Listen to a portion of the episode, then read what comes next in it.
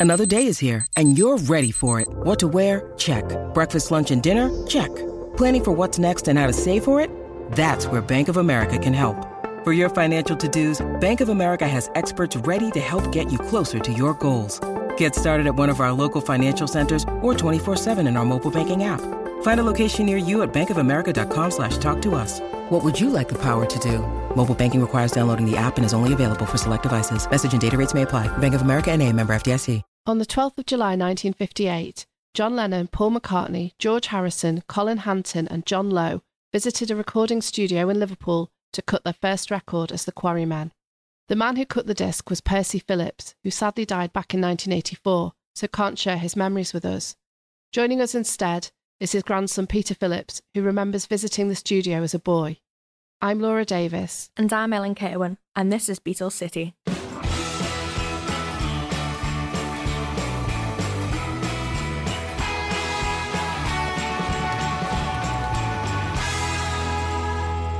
The recording studio was just in a room in his house, is that right?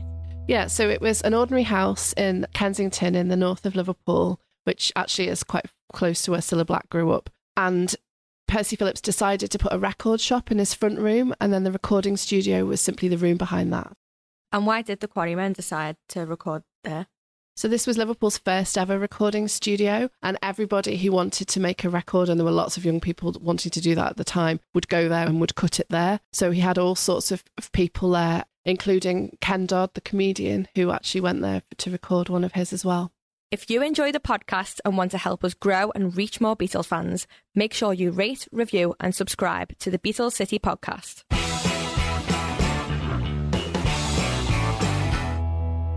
Hi, Peter. Hello, Laura. So, can you tell me your your grandfather would talk about this a lot, or was this just sort of a casual thing for him? You mean the Beatles connection? The Beatles connection, yeah. Well, no, it wasn't talked about a lot because it, it was just his job, and um, the studio was in the family home. It was just part of the part of life in those days, and um, there was a record shop in the front room of the house downstairs. Wow. And then the recording studio was in the middle living room. And then the place where we'd sit and eat, the uh, kitchen slash dining room, was at the back of the house. When he got older, Grandma used to um, talk about the cavern. When the cavern got demolished, people were paying a pound apparently for bricks from the walls. She wanted to know why um, Percy didn't receive some remuneration because he was uh, the first man to record the Beatles. But that was just sort of family chat, and that'd be like later in the in the seventies, you know, after they'd um, demolished the cavern. I thought you were going to um, say she was going to knock down their house and sell a, sell the bricks. Well, there's a suggestion. We could still do that. So we didn't really um, discuss it in, in any. I well, I don't know if you how old you are and if you remember, but during the 1980s, the Beatles weren't really that celebrated, shall we say, in Liverpool. Yeah. Because punk happened, didn't it, in the late 70s, and then throughout the 80s, all this new romantic stuff and drum machines and you know synthesizers came to the fore, and these big uh, big groups that were like analog, if you like, you know, they used bass, drums, and guitar and keyboards, and um, in the case of the Beatles, various other instruments and sound studio techniques. And it was sort of out of fashion in the 80s. Towards the end of the 80s, people started appreciating them a bit more, I think, and then and then throughout the 90s, when Anthology was released, in fact, in 1995 Yeah. the Beatles just had this huge renaissance, didn't they? And a lot of the bands around at the time started saying, that, you know, well, these guys, listen to that music, man. It's just totally perfect. The production, the playing, the songwriting, hundreds of songs, one after the other, all getting to number one, you know, the first few. And then, and so ever since the 90s, I think, um, the Beatles have been seen as, you know, the best band the world's ever seen, sort of thing in that. Yeah, it's um, quite incredible. Genre. But you do remember him telling you about that, about Oh, their right, visit? yeah, we had many a many a chat about it because I'm a musician myself. When I was playing in bands when I was about 12 or 13 in Liverpool and 14, I'd go to him to ask advice about you know PA systems or well, I'm a drummer myself, but I remember on one occasion, Laura, that uh, our guitarist he'd been we'd been listening to Led Zeppelin and then we did one of their songs as a cover. He was trying to get this distorted sound on his guitar. I think he had um, a Gibson SG. So I went to see Grandpa with me dad actually one day, and um, and said, you know, me guitarist, he wants to get this distorted sound on his guitar. Me dad and me and Grandpa burst out laughing because they'd spent years trying to get rid of distortion and every hum and buzz and crackle. You know, it would to them, you you wanted a pure, clean sound. You know, out of your um, electronics. You didn't want buzzes and clicks or distortion, which they saw as a bad thing. Yeah. So when the laughter had died down, they went into the workshop, which was the studio then, but the studio had closed by then, but still had all the equipment in it, and it was like a little workshop he got this metal box and they and they knocked up a distortion pedal with a with a button in it and a jack plug in and out, you know, and uh, with a, a, button on the front to press and said, "Here, try that," which our guitarist did, and he had it for years actually. Wow! Just um, an on-off distortion pedal. So, how long was the studio open for? He opened it in 1955, and it closed at the end of 1969. So basically, 15 years. And what his, that wasn't his background, was it? So what made him decide to open a studio? Well, it, it's an amazing story, Laura, because um, it reflects the, the, the times, I think, of Liverpool in those days. Because Grandpa was born in 1895, and in 1955 he was uh, 60 years old. Yeah. And he had spent the previous 30 years, from 1925 up to 55, in that same uh, house at number 38 Kensington, which you can see today is still there. It's got a blue plaque on it now uh, that was put there in 2005. Mm-hmm. But um, he had spent 30 years as a battery charging was his uh, job. One of his first jobs he had as a young man after he came back from the First World War, where he was injured in France. In 1921, he took over the Raleigh bicycle dealership in uh, Brunswick Road in Kensington, mm-hmm. in the Kensington area. And um, he was selling bicycles, which at the time, you know, 19, 1921, were technology themselves, you know, gears and sprockets. You know, bicycles were technology. You know, they were seen as a, a new, you know, exciting form of transport. Yeah. So he was selling bicycles to the people of Liverpool. And then uh, a couple of years later, he started selling motorbikes. And so once when he got into motorbikes, repairing motorbikes as well, all self-taught, of course, you know, as a lot of these pioneers in those days were, were self-taught, you know, whether it was Marconi or John Logie Baird or and and Grandpa Percy Phillips, he became uh, very interested in in batteries because there were batteries on motorbikes, of course, to make them run and to start them and to, for the electrics okay. on them. And so he became fascinated by batteries and electricity because there was no electricity in those days. When he was born, Laura Wright, 1895, as I said, there was no telephone, there was no electricity, there was no aeroplanes, there was no cars, there yeah. was no there was no anything really that we think of today as our basic technology. You know, Ph- photography had been discovered uh, some years before, but most people had never you know, seen a photograph or had a photograph taken. And there was certainly, you know, the, the Wright brothers had, had, uh, hadn't flown yet. Powered flight was still years away. It's incredible, so, isn't it? We tend to think that technology is moving very quickly at the moment, but in his lifetime, everything had changed. Yeah, it's incredible. That story is, you know, the whole, you know, Liverpool has got so many stories, hasn't it? You know, what a city, what a place, what a history. Yeah. The stories that exist, the, the history of Liverpool. Many of them have been told, of course, many of them haven't. And one of the biggest stories, if not the biggest story about from Liverpool, is the Beatles. And um, but this is another story about Liverpool from Liverpool, the Percy Phillips story, which hasn't really been told or hadn't until we had this event uh, during the Beatle Week recently so during the first few years of uh, of Grandpa's life, you know, in the first few, the first fifty years, should we say, of the twentieth century, all these things appeared in in people's lives. All these pioneers, these guys were inventing, discovering, adapting, developing this technology. You know, and electricity was one of them. You know, no one in Liverpool had electricity in the twenties, thirties, forties. It was only after the Second World War when um, you know Liverpool was very badly. Uh, devastated by bombing Yeah. in the in the war, and there, there's photos you can see which are just totally shocking of Church Street, uh, just totally flattened, you know, just rubble. And of course, when John, uh, Paul, and George were kids, um, you know, they were born around the 40s. John in 40, Paul, I think, in 42 or 3, and George, uh, 43. You know, if they used to come into the city with their with their families at the weekend, or you know, it was just a load of rubble. You mm. know, the place was totally trashed. Lewis's there, opposite the Adelphi, on the corner, was just a a burnt out husk. You know, like the bombed out churches now Yeah. and then Church Street and down by the Victoria Monument was just literally piles of rubble. So as they rebuilt Liverpool there during the, the 50s, it became electrified.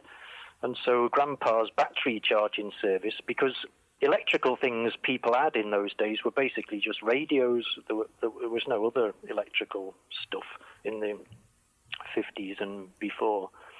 So they'd come and charge their batteries up to run their radios off. So once people had electricity in the house, it was no longer necessary.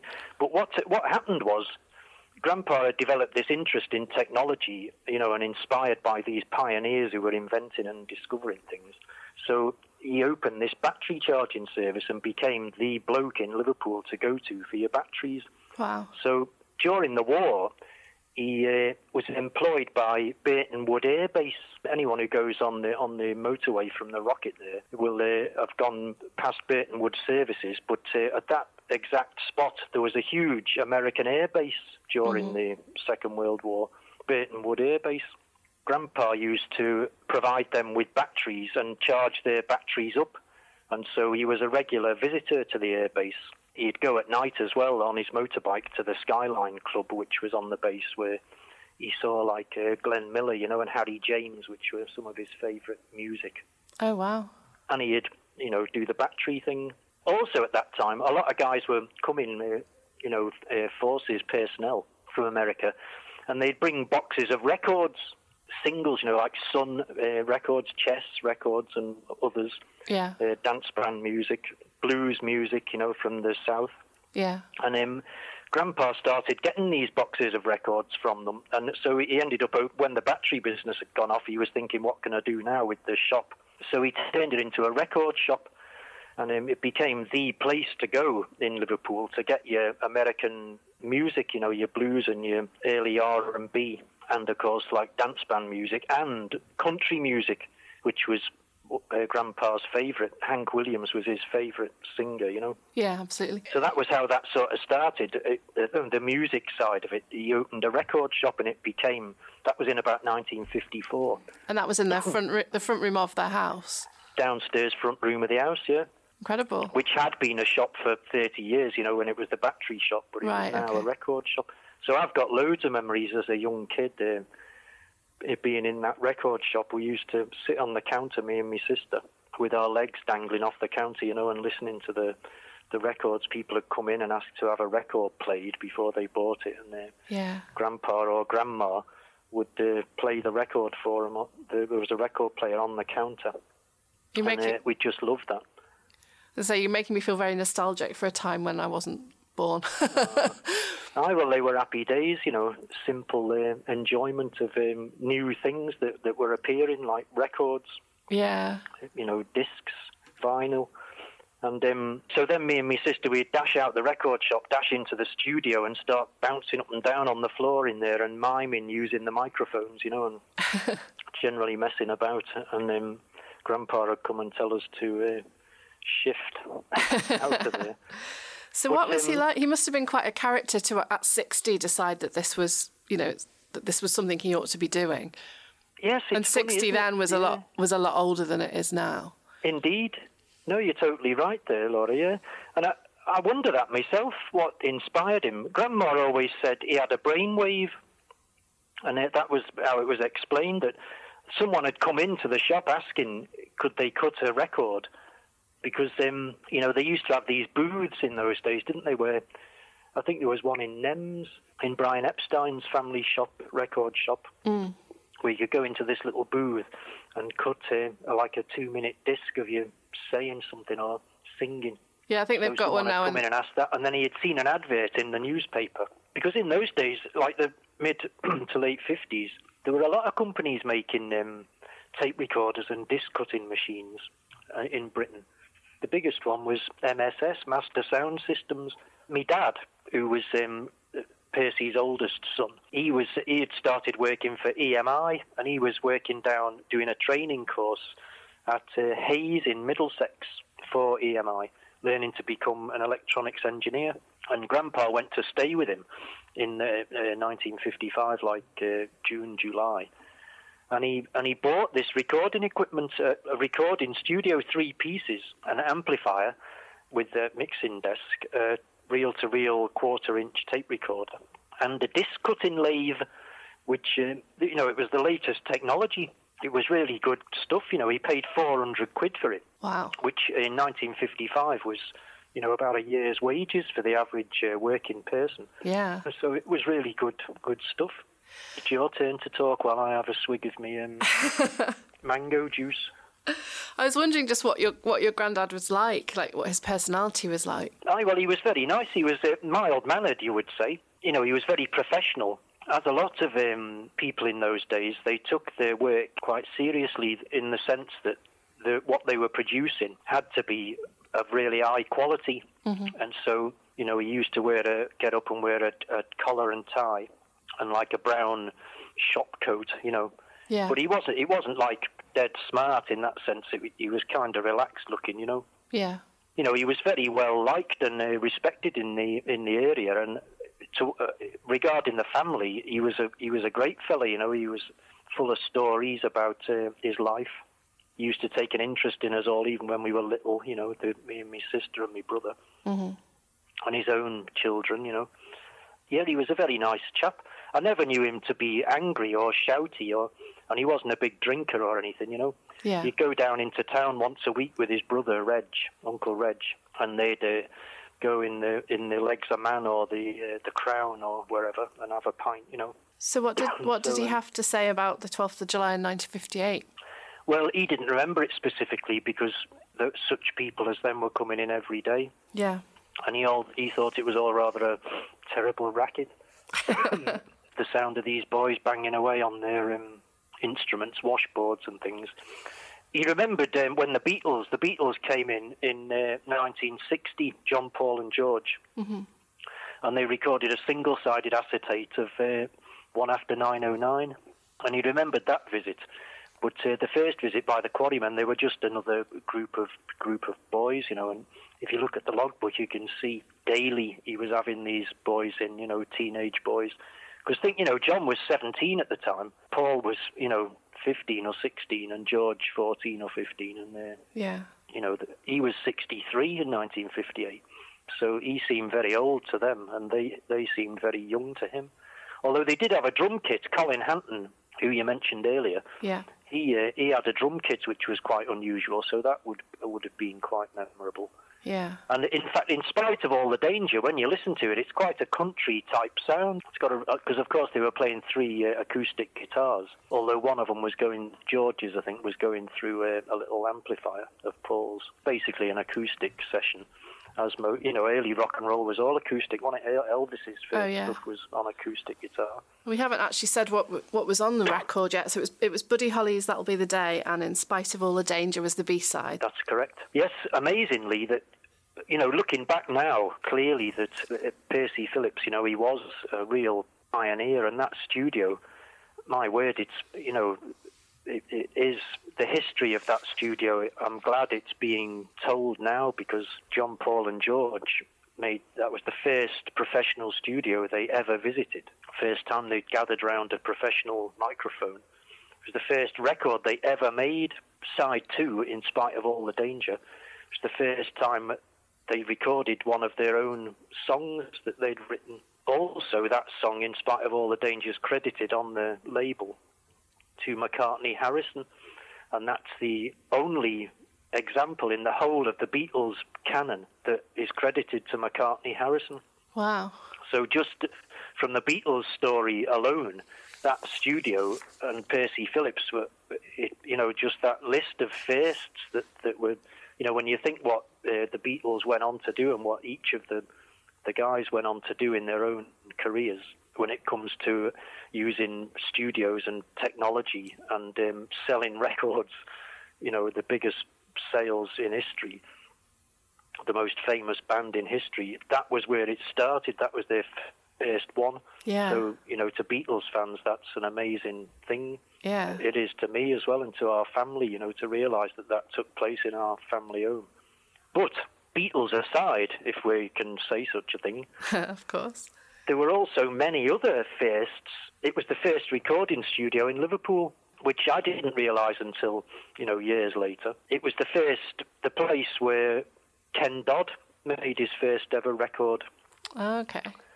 It was where Billy Fury made his first ever record. Percy recorded the first ever football pop song in 1963 with Everton FC when they'd won the league that year, and the team came in and sang this song that was specially written. What was the song? It was called E V E R T O N, Okay. and it was a, a jolly song with a piano, accordion, and uh, drums, and the team singing, and a soloist that they'd hired in, singing all about where the, the different fans came from, you know, whether it was Walton or Bootle or. It's a really good song. It, it's on the CD that I've released. Because this whole story, the reason that you and I are talking now, I suppose, is because, well, my d- grandpa died in 1984 and he left all his studio equipment, which he had kept, you know, in good order, to me dad, and um, along with this um, box full of acetates, which he had collected during the 15 years the studio was open. Grandpa had put various acetates in a box, and then when it closed, we found this box, you know. But then unexpectedly, my dad died um, in 1987, so I was left with all this stuff. So I was aware that you know these books that I'd read, that say like Hunter Davies had written a book about the Beatles in uh, in the '60s, Yeah. and that, or anything you read or heard about the Beatles, no one had ever heard of Percy Phillips, or most people had never heard of the Quarrymen, and they certainly didn't know that um, the Beatles had made their first record in this little. Uh, uh, recording studio, Liverpool's first recording studio. So when I was left with all this stuff, I suddenly thought, you know, maybe I should endeavour to get Grandpa recognised for what he was, you know, Liverpool's first recording studio owner and the first um, producer ever to work with John, Paul, and George. Yeah. Amongst all these other firsts, he did the first um, rendition of Musique Concrète, which um, was this mad music made up of, uh, if well, I suppose what you could call them samples, but in those days, bits of tape cut up and stuck back together, uh, noises made by banging found objects and playing instruments in funny ways. My dad and grandpa demonstrated the first example of music concrete in 1956 at the Philharmonic Hall. And so there, there's just this huge list of, of firsts. So, so I thought to myself, well, no one's ever heard of him. I think I should try really to to get him is just desserts. So the way I started doing that is by putting the studio, it, the studio equipment, which was all there complete, in a Sotheby's auction in uh, London, which I did. So photographs of the studio appeared in the catalogue and a brief story about the studio. That was in 1990. And so that was the first step, really, of getting his name known, you know, having it officially mentioned in this auction house catalogue. Yeah. The studio was actually bought by a, a chap called Tetsuo Hamada, who was the president of the Japanese Beatles fan club Oh wow. the Beatles Cine Club, as it was known. And um, he took it off to Japan that year, 1990. And so after that, coincidentally, well, the money that we got for that we gave to Grandma so that she could, you know, at last say, oh, well, we've got a couple of bob for it anyway. And she then, you know, she lived to be 97, actually, Laura. She died in 2007. Ah. And that money helped her to, you know, have a few holidays in Llandudno and what have you, and things she liked to do. Oh, that's So, so, that nice. was very good. She was a wonderful uh, lady, and we all miss her. Oh, I bet.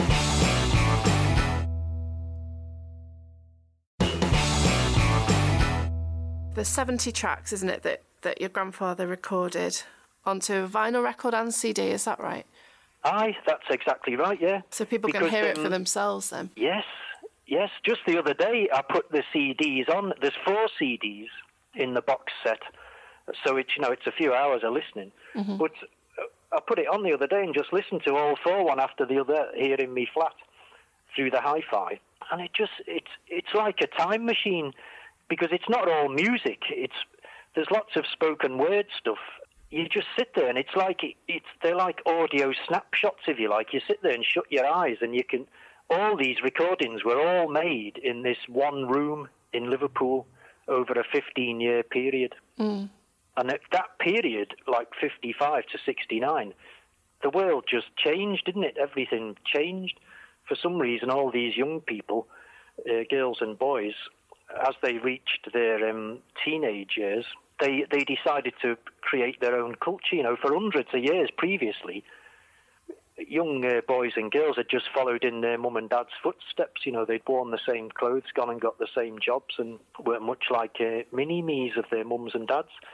But in that period, the mid 50s, it all changed, and for some indefinable reason, the, the young people suddenly decided to create their own music, their own fashion, their own culture, which they did, you know, and it's now known as the swinging 60s, but it began in the 50s, you know, with people. Uh, I suppose we could blame Chuck Berry for, for it because, um, you know, it, it, his was one of the first records, uh, Maybelline, that uh, turned on the younger Liverpudlians Yeah.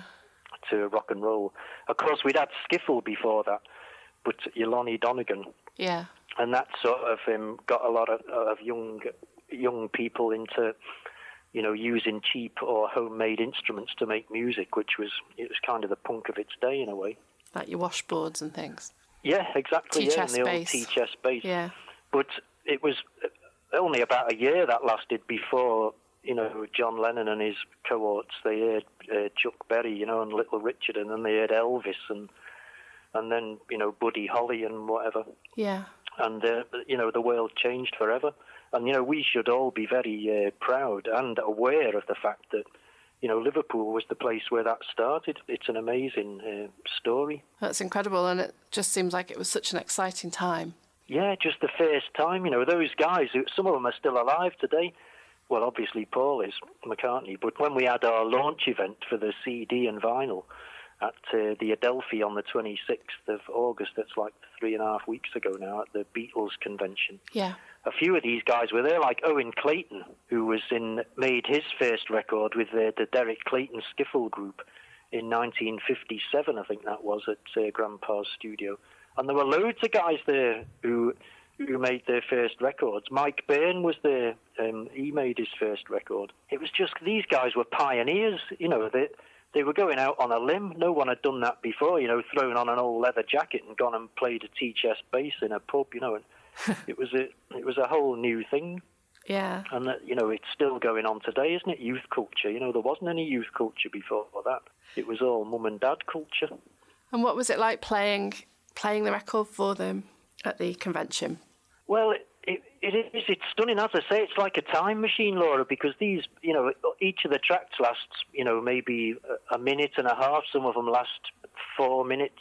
There's a couple that last um, about 12 or 13 minutes. And they, they really do transport you back because some of them are uh, spoken word where you've got um, family members recording a message to to a, a, another family member that was going off emigrating to Canada, Gosh. which a lot of people did in the 50s, Yeah. to Canada or Australia. What were they saying? what was the message? Well, they, they're saying, you know, we're sorry to see you go and good luck in your new life in Canada. And you can hear them sniffling, you know. So they'd take that they, uh, with them, would, would they? Yeah, and they, and they and then they'd sing all sing a song. You know, one of the songs they sing is um, "We'll Meet Again," Oh, Uh, and um, it's very moving. And then you've got another recording that um, these all appear on the collection. Another recording which was done at Christmas in 1955, where um, Grandma's mum and dad have come to Christmas dinner, and uh, Percy's brought the recording machine up into the room, obviously after dinner, and the. But you know, well, I don't know if you do remember, but um, in the 50s and 60s, if you stuck a microphone in front of someone, they'd go all uncomfortable yeah. and they'd kind of talk in a posh voice or what they thought was a you know, a clearer, posher voice. Like people always used to have a telephone voice where, you know, you'd phone me and I'd say, hello, how are you? and, and give you a phone number, you know, and a telephone voice was a normal thing for people to have. Yeah. So the first couple of years, uh, things like that appear, you know, and there's also um, a Rose Queen ceremony that he was invited to record at the church, Yeah. the local church in Kensington. And, So you've uh, got it's a real social history then, and people wouldn't have been Yeah. recorded in their in their sort of home environment. It would have all always have been a a more formal situation, unlike now where we're recording everything all the time. Yeah, So there just can't be many in front of recordings like that. now without second thought, wouldn't they? Yeah, incredible. And thankfully, you know, we don't care nowadays so much about you know accents or where you you know it used to be a very different society that we had to live in. You know, Yeah. as people with northern accents, we were seen um, socially below the people with uh, with southern accents. You know, Mm. posh southern accents. But that's you know that's long behind us now, hopefully. So then, in the 1957, you start hearing um, rock and roll recordings. Johnny Guitar made his first disc there, hmm who later became the guitarist in Rory Storm and the Hurricanes, of course, Yeah. with Ringo. And um, he does like the Little Richard song, She's Got It. It takes one and a half minutes, but it's just totally brilliant. Wow. Acoustic guitar, uh, rock and roll. And then you get uh, Billy Fury comes in in uh, May, uh, uh, April of 1958, shortly followed by the, the Quarrymen. And then throughout the 60s, you just get all manner of different uh, pop groups coming in and recording, and uh, piano players, and he recorded church choirs, all manner of things up to um, the later 60s. There were other studios open in Liverpool, but he still remained popular, you know, particularly with country music. hmm There was a folk club in Liverpool called Sampson and Barlow, which a lot of people will remember Yeah. people from there used to come a lot to, to make records. Willy Russell, the playwright, he made his first record there Ah, right. okay. because he used to play uh, play on the folk circuit when he was. Uh, He did. Yeah. That's incredible. So such a range. yeah, yeah. So it it really is. Uh, it was wonderful to sit. You, you're really transported back in time because the quality. Obviously, some of the discs are a bit scratchy, but uh, we have cleaned them up quite a quite a bit. And you know the scratchiness just adds to the atmosphere. Uh, Like you were saying with the if You don't play them much. They last a- a long time. They're fragile in the sense that if you drop one, acetate discs, this is. Yeah. If you drop one, it'll um, shatter. You know. Yeah. But if you don't drop them, they last for years. Obviously, all every recording on this collection is uh, at least 50 years old, you know. And the Quarrymen uh, recording, as you said earlier, is 60 years old this year. Yeah. In fact, it's funny that Paul uh, McCartney he tweeted a picture. Don't know if you saw it. The day after we did our um, launch event, Paul tweeted a picture of himself sitting with uh, playing his his Philips acetate of the Quarrymen because Oh, he wow. owns it now. Of course, it's in his collection. Yeah. He bought it back, didn't he? That's right, yeah, from John Lowe. I've got a replica of it, which I, I showed at the exhibition. Because the exhibition, I'll tell you a bit about the exhibition that happened. It was it was a wonderful day, because as I, as I suggested earlier in our chat, I had been trying for many years to uh, get Grandpa recognised as um, the pioneer of Liverpool music that he was. You know, music recording and um, social recording. What were you saying? Social history. Yeah. And um, so that, that that was achieved really on uh, Sunday the 26th because um, first of all we had a, a new plaque made, a new blue plaque to commemorate Percy Phillips and the, the existence of the studio, and we had that unveiled by um, Carol, my auntie Carol, Carol Higgins, uh, Percy's daughter, and Julia Baird, who you'll know is uh, John Lennon's sister Yeah. they unveiled uh, the plaque in the morning at our exhibition, and then um, we had a, a, a gold disc version of Ken Dodd's first uh, disc made, and put it in a frame with a nice brass plaque and that. Then we presented that to to Ken's uh, widow, uh, Lady Anne Dodd. Hmm And what was what was it? What was the recording? The recording was um, Ken singing "It Is No Secret." Okay. which is one of his favourite religious songs, because he just had the most amazing singing voice. And I'm quite sure he would have become a professional singer had he not had the success as a ventriloquist and comedian, you know. And he had that sort of humorous appearance, which he played up to, didn't he, with his teeth and his hair? Yeah, because he had gold discs and things, didn't he? Yeah. From way back. Yeah, well, he was a singer. In fact, he was Grandpa's favourite singer. Ah. Grandpa used to love him singing. He, he recorded him many times. But the gold disc that we made for Lady Anne was um, of his first ever. That was March 1957. Yeah. Yeah, and then Ken became successful and famous in Britain, you know, as a as a ventriloquist and comedian. But then once, as you just um, indicated, once he'd become successful, he did actually record quite a few um, songs, two of which were were very uh, very popular in Britain. Happiness was a huge tune, wasn't it? Yeah. and in the uh, seventies, I suppose that was. And then um, Tears was another huge uh, hit for him. Yeah. So he always kept up the singing, and he used to go to church every week with uh, Anne and uh, you know sing in church. hmm He was quite a uh, you know religious, spiritual guy, Yeah. Oh, and it was so sad. You know when he died earlier this year, it was a real. You know, it was really sad time in Liverpool, wasn't it? Oh, People yeah, were very, extremely even though he was old, you know, and he and he had been unwell, it was still a terrible shock that he had gone. Yeah, it's hard to And we were hoping that he had come to our event at, at the Adelphi, but um, obviously that couldn't happen. Yeah. So we were very, very, very pleased that uh, Lady Anne agreed to come and receive this gold disc from us as a presentation. Mm-hmm. So that was wonderful. So the people that we had in that room throughout the day, Laura, it was amazing. We had uh, another Beatles sister, Ruth, uh, Paul's sister, Ruth, was there most of the day.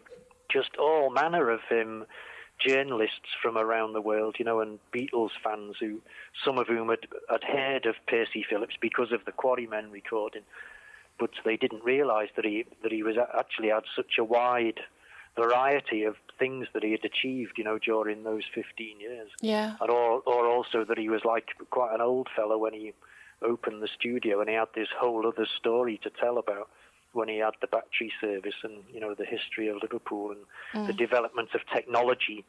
You know, through it, it wasn't that long ago. That that was the point I was trying to make with the exhibition. Really, was that all this technology that we've got now, it really is actually quite new. You know, even cars and aeroplanes, you know, and phones and things. It's you know, it's all quite new, really. Our, our great grandparents didn't have any of that stuff, you know, and it, it was introduced to the world during, you know, our grandparents' uh, lives. And now it's just totally ubiquitous and normal, you know, to, Oh, to have a phone or to book a flight or, you know, watch the telly. But I remember him telling me a story about when he bought his first telly in 1952, and him and my dad, they went and picked it up. It was like a nine-inch uh, black and white TV tube, you know, in a in a wooden cabinet with doors on it. He said they put it in the corner of the room in the in the house at 38 Kensington there, and they opened these doors and switched it on, and and they just sat, they stood there laughing, saying to each other, "No, this what what is this? No one's going to sit in a room watching a little box like that with a fuzzy image on it. How is this ever going to become?" You know, successful or part of our lives. Little did they know. yeah, little did they know. That's the, the the story of technology, really, isn't it? You know, yeah. the people who who uh, see it first don't necessarily see its value. You know. So just to go back, you mentioned that the Beatles returned to the studio.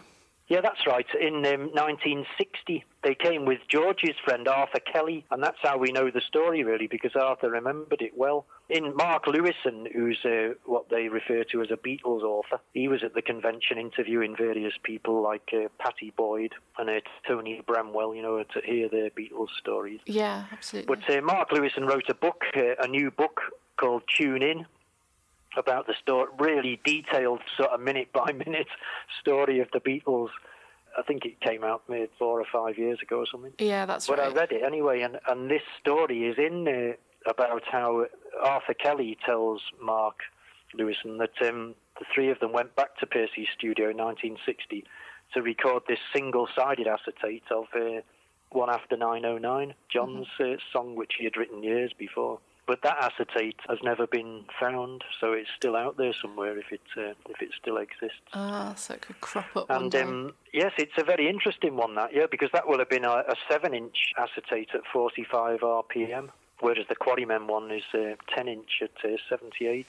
Because from about 1959 or so, Grandpa started cutting on seven inches at 45 RPM. So that was another thing that was changing, you know, in society. People had been buying these big, heavy acetate 10 inch discs, and when vinyl was discovered, uh, PVC, you know, and uh, it was much more flexible, and you could cut the grooves closer together so you could make a smaller disc, and you know, the introduction of vinyl in America that happened, it really changed uh, record manufacturing. Mm. So, what do you think your grandfather would make of, of all this attention now?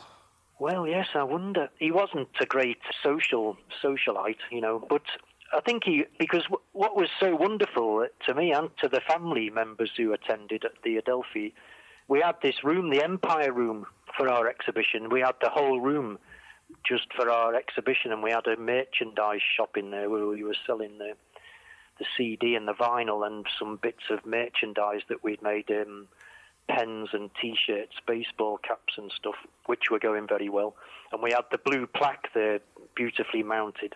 Mm. and the presentation of the gold disc. And we had several display cabinets around the room, which was a it's an octagonal room, Laura. It's a beautiful room, wood panelled octagonal room, and we displayed it all with um, these display cabinets with lots of the acetates were on display from my, from my archive.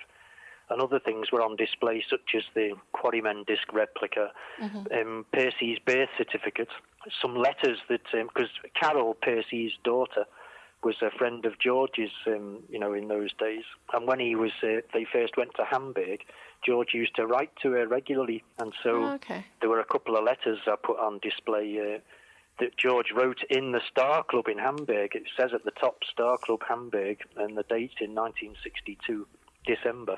And he had written to Carol about saying, you know, the band's going well, and we are going to get signed up, and we've we've got a TV show to do in Scotland, and I'll see you at the Grafton next Friday, and you know things like this in these letters. So wow. they were on display. It's amazing. The logbook from the studio uh, was on display, along with lots of blow-up um, reproductions of the pages. You know, mm-hmm. because I've got the logbook from 1955 to 1958, which has got Ken Dodd, Billy Fury, the Quarrymen, swinging blue jeans, black diamonds, all sorts of people who visited the studio. Grandpa was quite a meticulous record keeper, actually. That's he great. liked to keep uh, keep his business notes uh, in order. So it was just really beautiful experience to have all these people, you know, and lots of journalists, of course, and um, flashing cameras in this this lovely room, put on a, an exhibition that was. I just felt it was full of respect for Grandpa, you know, sort of giving him his due yeah. We weren't making any huge claims or anything. Uh, you know, it was just a respectful exhibition dedicated to Percy Phillips and his studio, yeah. told in a in a thoughtful way by his own family. And so um, we it was very satisfying to do that. After you know, it's like 30 years I've been working on it in a way. But I'll tell you quickly how, how it came to be because I put a website online about 10 years ago, I think it was in 2008, called um, phillipsacetates.com. I put that up, you know, for people who might be interested as a sort of historical record. And if you go there to look at it now, that's what it is. It's a few pages of the basic story of the studio, you know, and a few photos and that. Yeah. So that that was there for 10 years. And then about 18 months ago, I got a phone call from this fella called Pete Goodall, and it turned out that he had made a recording at Grandpa's studio in 1963 with his group called Sava and the Democrats. He then went. Pete then went on to um, use that disc to, to get a contract as a, a, a, musician, you know. And then he went. He's in his 70s now, but uh, he spent the the 60s and the 70s as one of Britain's top session players, guitarists. You know. Yeah. He played on loads of uh, hits throughout the 60s and 70s. He was one of the guys who was always in Abbey Road as a doing sessions. Mm-hmm. And he runs this record company now, Speakeasy Recordings. And the most amazing part was that the record that he made, which uh, he hadn't seen or heard for 50 years, I actually had it in my archive this huh? seven inch 45 um, acetate of him, his group Sava and the Democrats performing these four rock and roll songs, one of which was Shaking All Over, another one, uh, Love Me Like a Hurricane. Really good renditions, you know, really well recorded. They sound really bright and uh, sparky. They sound great. Brilliant. So anyway, so Pete came over to see me, and I gave him a digital copy of his of his recordings, and we ended up signing a contract. And it's him who's um, his record company that's uh, that's put the project uh, together. He and I uh, have um, you know produced and directed it. I've written all the sleeve notes and the various bits of things that needed writing, and um, I've got this huge collection of photographs and stuff from the studio we put it all together, and uh, there it was, released for the first time, and it, it went really well. Actually, the CD and the vinyl, they're doing they're doing very well. Peter, that's been so interesting. Thank you so much. That was just oh, all right. Oh, I just wanted to say hello. I mean, all the best to your listeners. Brilliant. And uh, good luck with your project there. It sounds great. Thanks, Peter. Take care. Bye. All right. All the best to that.